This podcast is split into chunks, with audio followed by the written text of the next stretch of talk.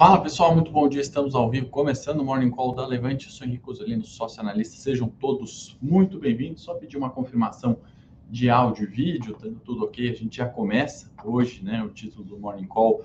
A conta chega, todo mundo obviamente viu nas manifestações de ontem, né? Os protestos, toda a o caos político, né? Que a gente tem visto escalando, né? Ontem foi, acho que a materialização, né? Símbolo dia daquilo, né, a invasão que a gente viu também no Capitólio, né, nos Estados Unidos em 2021, mostrando ali insatisfação por parte da população, né, pelo menos a parte em que não foi uh, eleitora do Lula. Obviamente, existe bastante material agora também para aqueles apoiadores do Lula né, acabarem defendendo uh, ou criticando ali, né, algumas das medidas muitas vezes excessivas, né, nas manifestações. Então a gente vai trazer todo esse caos político, obviamente, com o nosso intuito aqui, né? E aí o que, que eu faço, né? Como é que ficam os investimentos, seja renda variável, seja renda fixa? A gente tem falado bastante sobre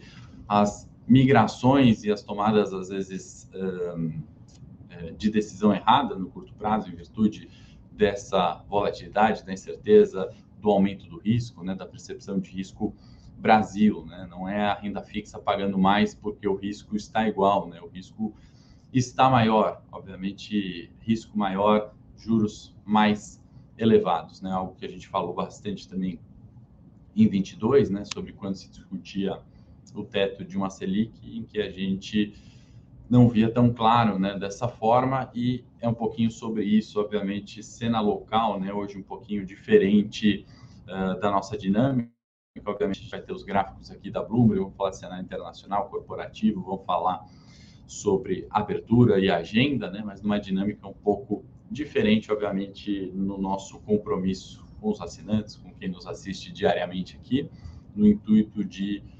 é, trazer ou tentar trazer a racionalidade de tudo isso que está acontecendo para o mundo dos investimentos. Né? Não é uma opinião meramente política que a gente vai emitir aqui, né? uma defesa de um, de um ato ou de outro, mas sim, dado que esse é o cenário, o que, que a gente tem que fazer com os nossos investimentos. Né? Hora de uh, se posicionar de forma mais forte, comprar ações com maior risco, é hora de migrar para uma defesa, aumentar a exposição em renda fixa, é hora de é, se desfazer de posições de longo prazo, é hora de é, iniciar posições de curto prazo. A gente vai falar um pouquinho sobre isso tudo. Sei que os ânimos estão esquentados. Conto aí com vocês é, na participação desse Morning Call, com dúvidas, com é, comentários.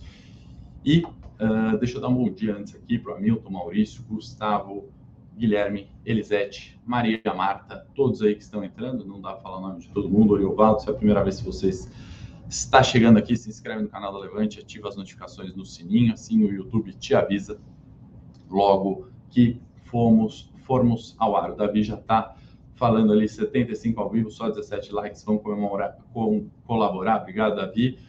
Se gostarem do conteúdo, principalmente, obrigado aí, Diogo, pelo like. Paulo, muito bom dia. Vamos lá, então, pessoal, o que, que a gente pode tirar, né? Não vou fazer tanto uh, dessa discussão, né? Um, noticiário não é esse nosso foco, né? não é retratar os fatos de ontem, mas só para contextualizar, colocar todo mundo na, na mesma página, né? Eventualmente alguém pode estar viajando, podia estar fora, não está vendo o que aconteceu, mas os atos ontem, né? De invasão ali ao Congresso, quebra-quebra, manifestações pró-Bolsonaro ou contra Lula, né? Qualquer que seja o, o intuito, né, são manifestações, né? Estão mostrando um pouco daquele da insatisfação, né, que não, não começou hoje, né? Não começou no pós eleição, no segundo turno, né? Não começou em 2018, né? Não começou com o impeachment, a entrada do tema, não veio da Dilma, né? Tudo isso a gente tem que olhar, né, de uma forma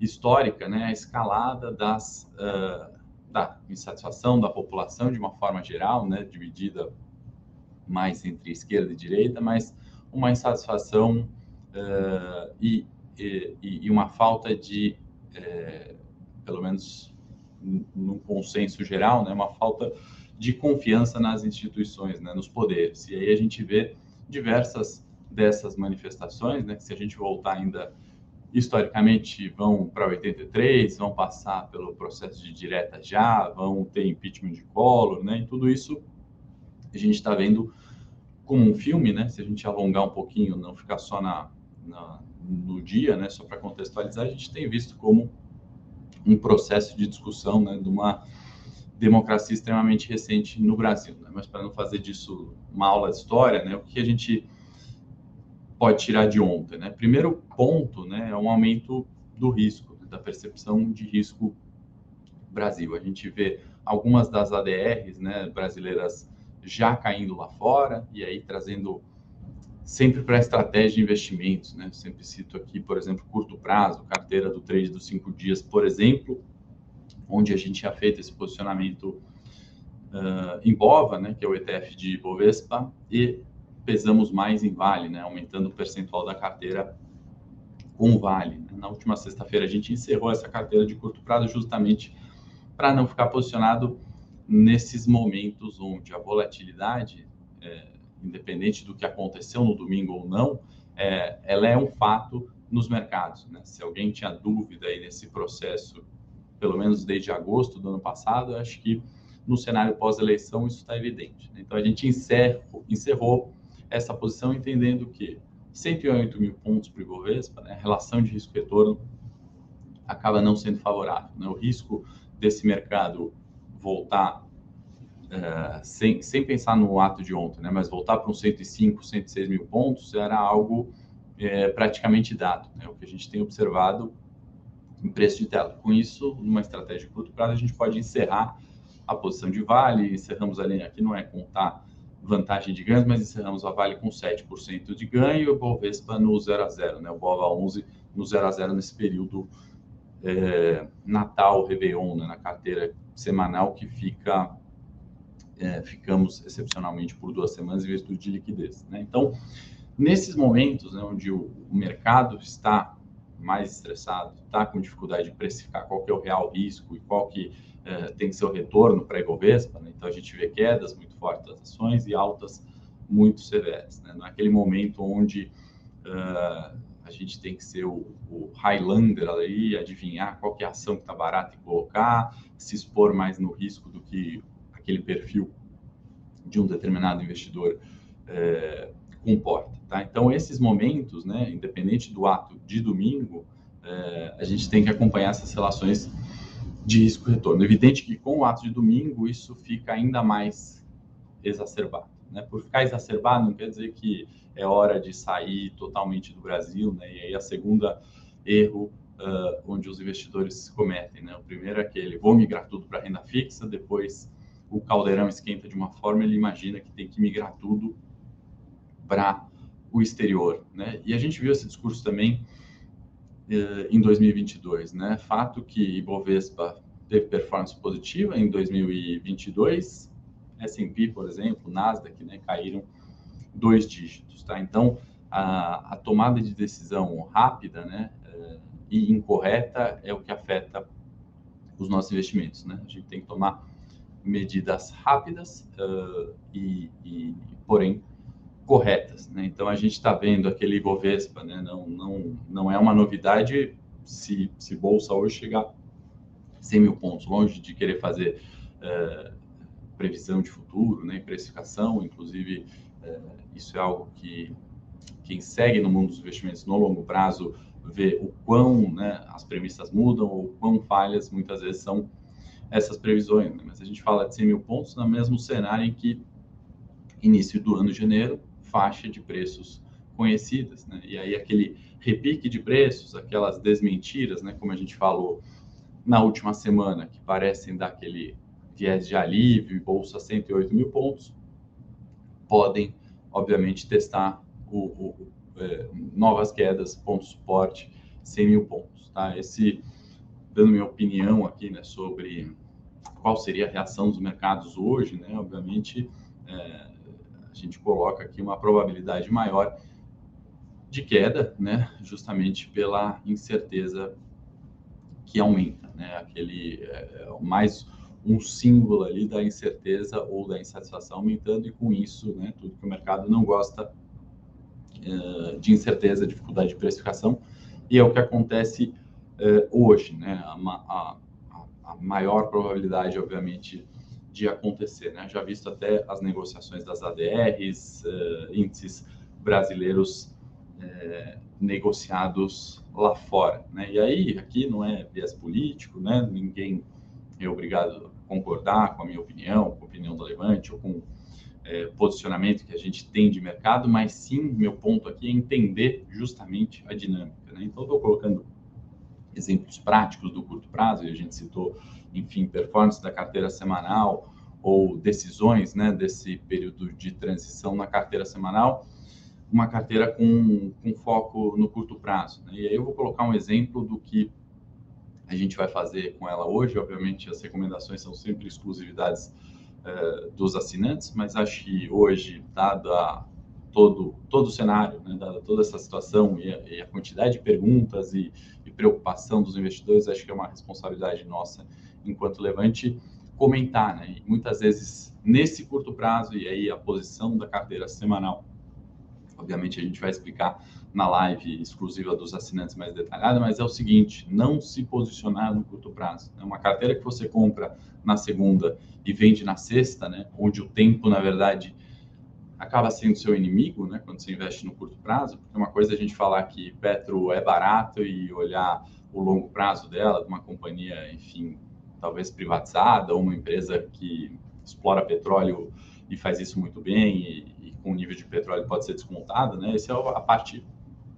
teórica né, do, da precificação do ativo, né, usando modelo de fluxo de caixa descontado ou uma avaliação por múltiplos, né, uma avaliação relativa, a gente pode falar isso. A questão é que a, a, a, quando a gente põe fatores práticos, a gente põe uh, viés político, essa precificação de quanto a gente tem que exigir de risco para o retorno de uma Petrobras ou de outra ação qualquer, nesse cenário fica comprometido. Né? Então, isso é o que explica uma Petro a 20, a 30 reais, ou um Ibovespa que ora testa 100 mil pontos, ora testa 110. É a dificuldade da precificação dos players de mercado. Né? Então, quando eu falo que não é obrigado a concordar, é, é nesse sentido, né? O mercado ele é de discordância, né? Tem para todo comprador tem um vendedor e vice-versa. Né? Esse é o esse é o dia a dia de um book de ofertas, né? Esse é o dia a dia seja de, de, de ações ou de renda fixa, né? A negociação de preços, né? Então não, não tem concordância ali o tempo inteiro, né? Mas a dinâmica é justamente essa. Né? Na nossa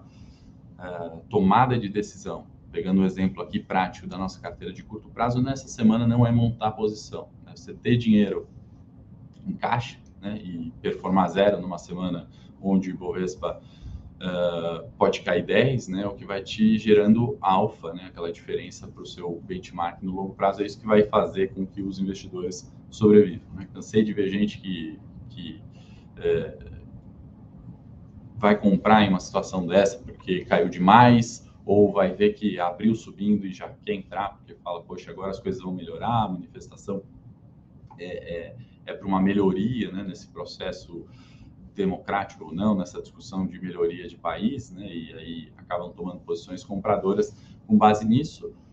A dinâmica do mercado né, não é de concordância, isso é normal, existem os players se posicionando e a, a, o importante é entender dessa dinâmica e gerenciar, obviamente, o risco. Né? Esse eu estou colocando um exemplo uh, prático do dia de hoje. Né? Não quer dizer que a gente não vai fazer nada em nenhuma posição no dia de hoje ou na semana, né? ou um cenário de maior clareza na quarta-feira, a gente eventualmente poderia iniciar essa carteira semanal, montar as posições com maior certeza da precificação, da, da precificação do risco. Tá? Então, quando a gente fala é, de Brasil, e de novo, né, não vou ficar fazendo noticiário político ali, falando da, da legalidade ou não, porque não é minha especialidade nesse sentido, não vou falar do, do que, que é, de fato significa o, o, todos os decretos aí, né, o afastamento do governador é, pelo, pelo ministro Alexandre de Moraes, né, todos esses fatores, né, que são é, os fatos, né, mais do que a mim aqui não cabe ficar julgando se é correto ou não, mas é interpretar esses fatos e trazer do ponto de vista dos nossos investimentos, no nosso patrimônio, o que, que, que, que o mercado traduz disso, né? E em uma palavra, de novo, volatilidade. Para você que não sabe ainda o que é volatilidade, nada mais é do que uma medida de risco. Né? O mercado volátil né, é a variação do preço esperado de um determinado ativo ou do preço do Ibovespa em relação a um, uma média, um valor de referência. Tá? Isso é volatilidade, isso vai ser o cotidiano, acredito que em 2023. E não estou falando isso porque aconteceu o que aconteceu ontem, né? Estou falando isso porque é o cenário que a gente tem traçado uh, desde 21, né? novos fatos acontecendo. Né? Teve tensão geopolítica, questão russa, teve aperto da política de Covid-0 e depois afrouxamento na China, teve subida de juros nos Estados Unidos uh, e, e, ontem teve invasão uh, do Congresso. Né? Isso, isso vai acontecer, esse é o dia a dia. Né? Cabe a gente tomar as decisões corretas. Né? Não tem aquele cenário tranquilo de, de investimento né? e aquela certeza é, de retorno em nenhum investimento, né? nem na renda fixa, nem na renda variável, nem quando a gente abre um negócio, nem quando a gente paga é, uma faculdade para um filho, uma escola para um neto, né? não, não existe a certeza daquele retorno. Né? É, é, mais a decisão que a gente toma com uma expectativa, né? Colocando premissas, né? Você vai falar, poxa, se eu pagar aquela escola para o meu neto, pode ser que ele vai ter um futuro melhor se esse avô eventualmente não fez, né? Então, assim, a chance é muito maior. Se eu abrir um negócio aqui, fizer um cálculo certo da abertura desse restaurante, né? Imagino que eu aumento a renda, não é garantido.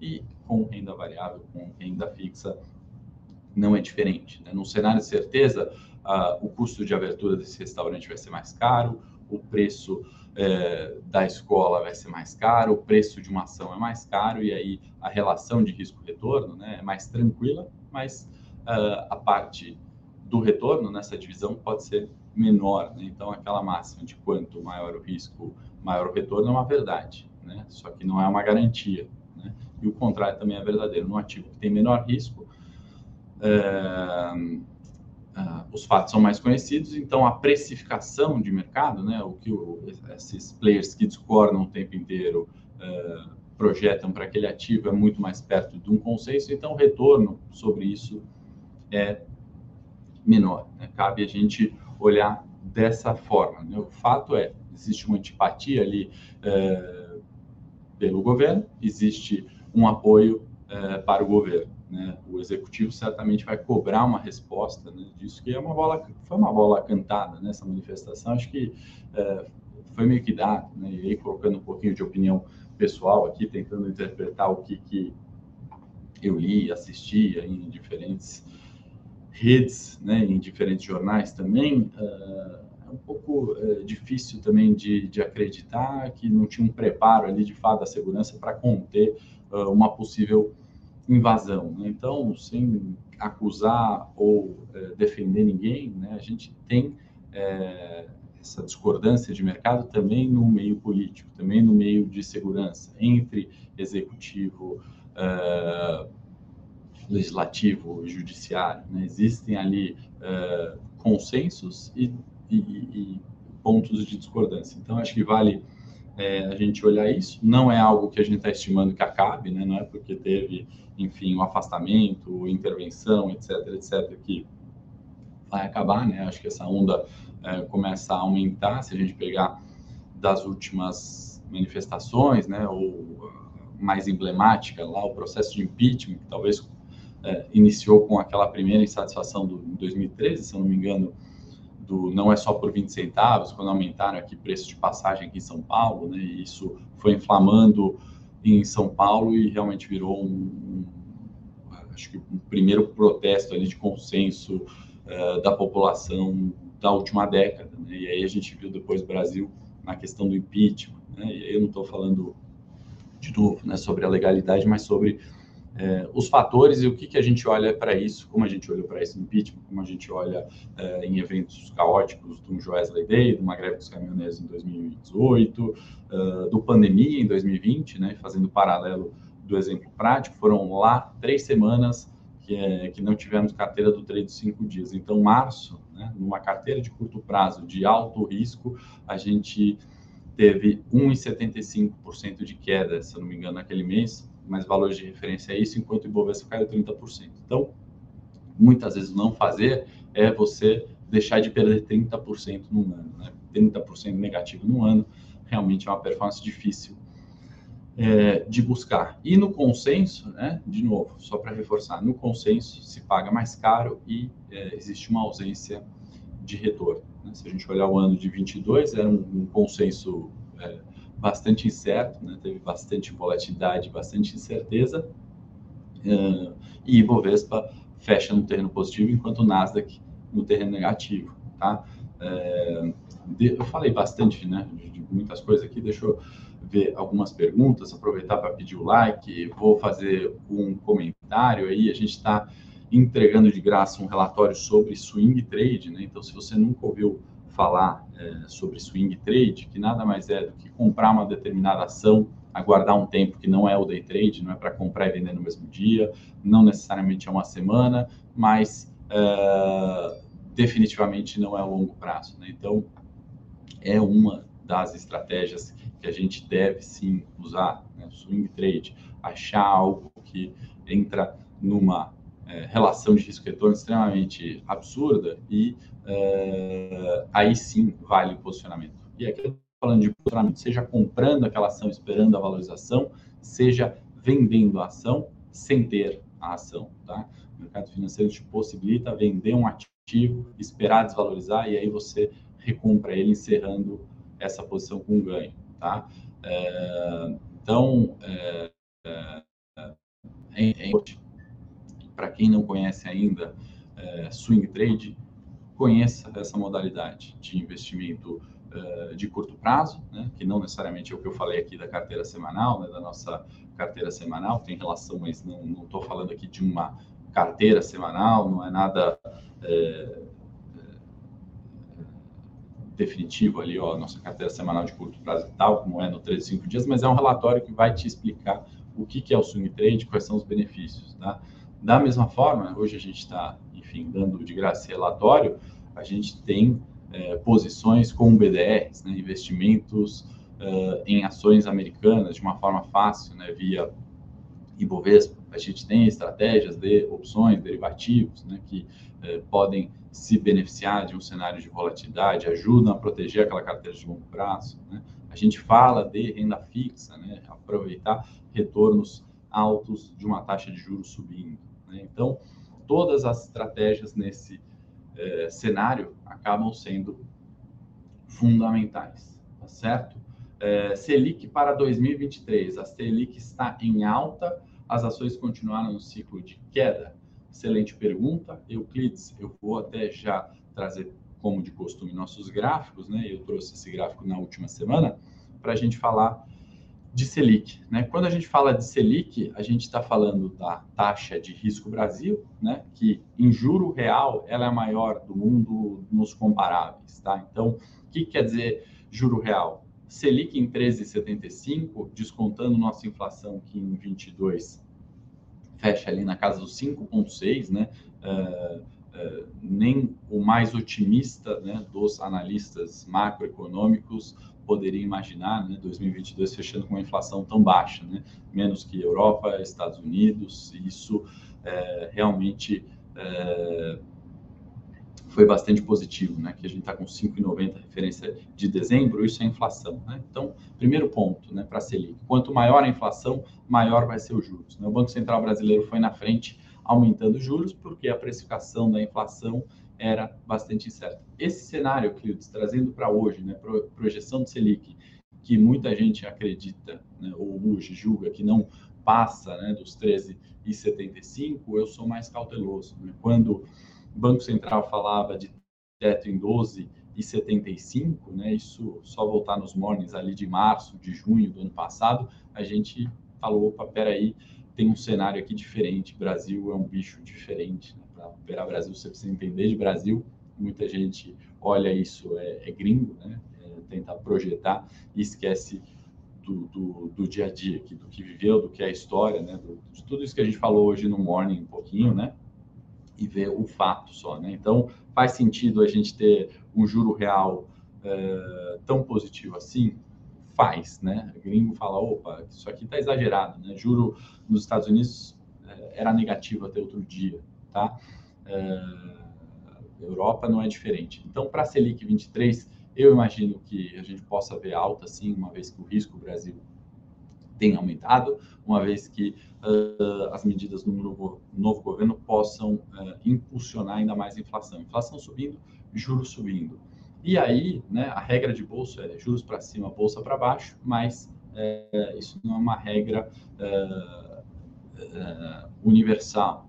A gente pega o exemplo da JBS, num ciclo de juros subindo, teve uma excelente performance recente. Embraer também, né, no último ano, Cielo um grande destaque, né, de altas realmente muito além desse juro real. Tá? Então, minha projeção, se ele continua em alta ou pelo menos elevada por mais tempo, uh, não necessariamente todas as ações continuam é, no ciclo de é, queda. Tá? Rodrigo está falando, analista parece crer que o pequeno grupo terrorista é representativo amostral da sociedade brasileira, não alinhada à esquerda com base em qual dado fundamento, não sei. Não entendi, Rodrigo, mas ali a gente está falando de... É, na verdade, não é um pequeno grupo terrorista ali, talvez os que depredaram possam ser esse pequeno grupo terrorista, né, ou alguns ali que é, furaram bloqueios podem ser julgados, mas a gente fala de uma eleição bastante disputada, né, 50 milhões para um lado, 50 milhões para o outro, número de grandeza, né, diferenças pequenas ali de 8, 10 milhões de votos, né, agora me fugiu a cabeça, mas é, é essa falta de consenso, né, entre é, entre partidos, entre decisões. Né? Acho que é uma grande insatisfação geral, né? dos 50 milhões de um lado e 50 milhões do outro, né? se a gente colocar essa divisão. Tá? É, passando as bolsas, né? ainda não passei, hoje a gente está em meio a indicadores de inflação, na semana vendas no varejo, tudo isso que acontece, eu acho que para Brasil, né? tanto a agenda econômica hoje quanto mundo, você colocados ali de lado, mas mantendo a tradição nossa aqui, passando os mercados, fechamentos positivos na Ásia e Pacífico ontem, né, principais índices futuros abrindo um terreno positivo, a Europa praticamente toda né, no positivo, exceção de Espanha, né, caindo 0,30 e fechamentos extremamente positivos né, no índice Dow Jones, S&P e Nasdaq uh, na última semana. Já vou falar um pouquinho uh, do porquê disso, qual a perspectiva disso, né? E comentar, né, que eventualmente o cenário político, né, pode trazer de novo a gente na contramão do mundo, né? Se do, no ano passado a gente foi na contramão do mundo num cenário positivo, né, de, de Nasdaq, S&P, eh, China, Europa despencando, vivendo aquele momento de inflação e subida de juros, tensão geopolítica, a gente foi na contramão uh, se beneficiando né, de problemas conhecidos como inflação, uh, favorecendo de aumento de preço de commodity, recuperação de preços de ativos contados. Né? No ano, né, pelo menos esse início de ano, o que pinta é o contrário. Né? A gente olha o mês aqui, né, percentualmente, Ibovespa cai, enquanto a gente vê bolsas né, nos Estados Unidos subindo, eh, Ásia subindo forte, né? Tem é, esse viés também, né, que prejudica o Ibovespa. A gente tem comentado um pouco sobre isso, né, na perda ali dos 600 bilhões de valor de mercado, né? A gente comenta também da melhora uh, de outros emergentes, né, da, da do afrouxamento da política Covid zero na China, por exemplo, que favoreça, né, recuperação de preços e para manter a frase de todos os nossos morning calls, se o mundo, né, tem uma única é, um único bolso de dinheiro, né? Esse ser humano, mundo com um bolso gigante de dinheiro, ele vai procurar onde tem o melhor risco, com o melhor retorno com o menor risco, tá? Então, a melhor relação de risco-retorno, né? E a gente está vendo aqui com é, o, o Hansen Tech Index, né? Então, índices, é, um índice relacionado a ações de tecnologia, que a gente está comentando desde dezembro, né? Esse repique de preços que continua. Né? Então, nem tudo que está tão barato, nem tudo que é ruim, né, continua caindo. É a excelente pergunta que nosso amigo Euclides realizou. Né? Então, assim, continua caindo porque o juros está alto, né? o juros está subindo no mundo inteiro. Olha as ações de tech. Né? É, olha o que fizemos, por exemplo, nós, não vou voltar muito no tempo, mas em 22, falando de energia, petróleo e banco. Né? Então, são esses momentos que a gente tem que olhar. A gente tem que pegar essa cesta gigante que é o Ibovespa né? e separar o que está bom lá para investir. Pegar uma cesta grande que é o S&P e separar o que está bom lá para investir. Esse é o trabalho nosso aqui da Levante, do investidor, do gestor de fundos, né, do alocador é, de capital. É nisso que a gente é bom em fazer, olhar tudo isso e transformar em performance. Né? Não importa, não posso me abater porque quebraram o vidro, não posso me abater se é o, uh, enfim, é, não é o, o, o que eu esperava ali num ato de depredação, de manifestação pacífica. Isso são opiniões pessoais, são crenças, são vivências pessoais, cada um de nós tem, né? Tem, não cabe a gente aqui ficar julgando. A gente pode imaginar o que pode ser melhor para o futuro e defender. Né? A falta de consciência ela existe. Mas traduzir isso para investimento, aí é a nossa responsabilidade, é nosso dever de ofício olhar esses fatores e separar com base em inflação, em juros, em, em risco político, né? em cenários. Uh, de moedas, de commodities, né? Passando um pouquinho também as commodities aqui, né? Hoje variações aí positivas nas commodities de energia, uh, metálicas também, né? Praticamente toda sobe, minério caindo, né? Então corrobora para o ADR da Vale está caindo e, e, e, aí a gente julga, né? As, as decisões do curto prazo, né? Porque encerramos a carteira Bova Vale de novo na sexta-feira, né? porque tivemos 7% em Vale, que era aquele setor, aquele momento que a gente acreditava no curtíssimo prazo viveria melhor desempenho de bolsa, e de fato foi, né? E uh, Bova, para diversificar a liquidez, sair no zero a zero, né? Que não é trazer um ganho, ou um ganho pequeno, uma perda pequena ali para o curto prazo, né? De mil por cento para mais ou para menos, Uh, isso é irrelevante, mas sim encerrar a posição é muito mais importante porque amanhece uma segunda-feira de um viés uh, possivelmente né, bastante negativo. Então você preserva performance, tá? E a agricultura aqui subindo, né, de forma é, geral também, né, a valorização aí dos preços de commodities, tá? Já falamos do, do, da China. E aí, só para dar uma pitadinha de global, né, e também fazer o convite, né, quem quiser mais notícias do cenário corporativo, entra no meu Telegram, Henrique Cosolino, Red Análise, né, já passei ali uma bateria de dados, como sempre faço todas as manhãs sobre empresas. Hoje tem Gafisa, né, falando ainda da alta, da valorização da, da ação, inclusive. É, uh, os minoritários ali ganharam, né, uh, conseguiram cancelar, eliminar da, da gestora, né, que, que buscava ali cancelar o aumento de capital de 78 milhões para a Gafisa, né? Então, um reflexo ainda positivo nessa continuidade de valorização é de mais de 300% se a gente pegar dezembro, né, uh, para as ações da Gafisa. Então, a, o trabalho, né, é olhar onde é que está quais ações podem se beneficiar de um, de um cenário micro diferente e valorizar, né? quais ações ainda tem muito risco de queda e fazer aquela venda descoberta, você não conhece, baixa o relatório de swing trade, né? curte é, esse morning call para eu saber que você gosta desse tipo de assunto e se a gente sai um pouquinho ali do, da rotina, né? do padrão, é, você também valoriza isso. É importante a gente entender isso. Né? A gente não vai seguir aquela rotina aqui da asset que quer vender o fundo, de um determinado uh, player de mercado que quer ganhar taxa em cima de uma venda de um ativo, a gente não quer é, fazer um discurso blazer ali sobre manifestações, seja defendendo ou criticando. A gente quer que você tenha performance, né? para a gente continuar uh, e realmente chegar no nosso objetivo, né? enquanto Levante, enquanto Henrico também, né? meu objetivo pessoal, criar um mercado sustentável, né, de, de, geração de emprego e valor, a gente precisa fornecer, entregar conteúdo, né, qualidade de conteúdo educacional e performance. Né? São esses dois único, únicos objetivos meus é, aqui com vocês, tá?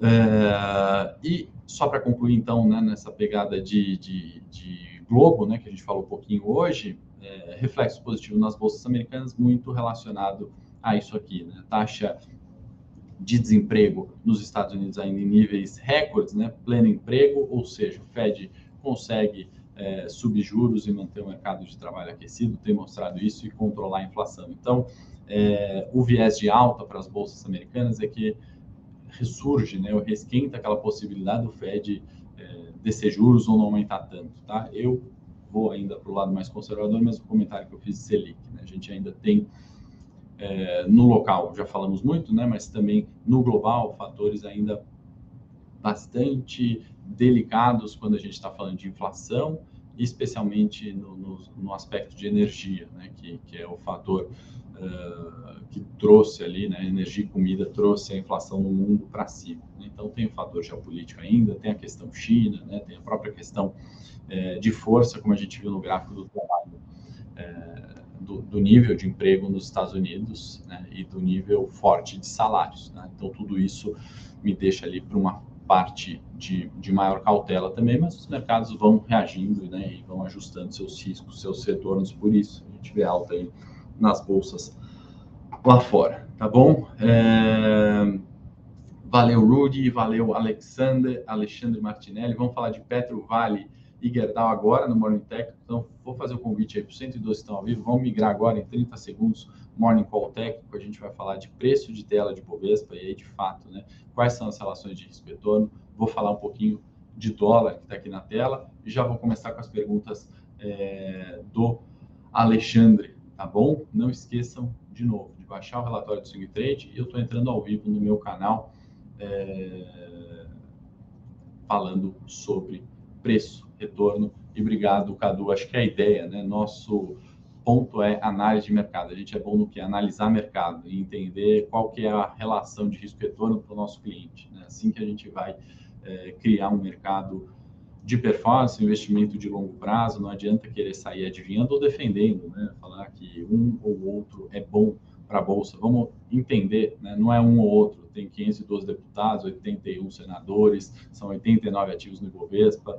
são 300 é, pautas aí importantes para Brasil. Tá? Então, vamos traduzir tudo isso e jogar para performance. Morning Tech agora, se puderem, quero 116 pelo menos para começar ao vivo lá, tá bom? Até já, pessoal. Excelente semana a todos. Contem com a gente aqui.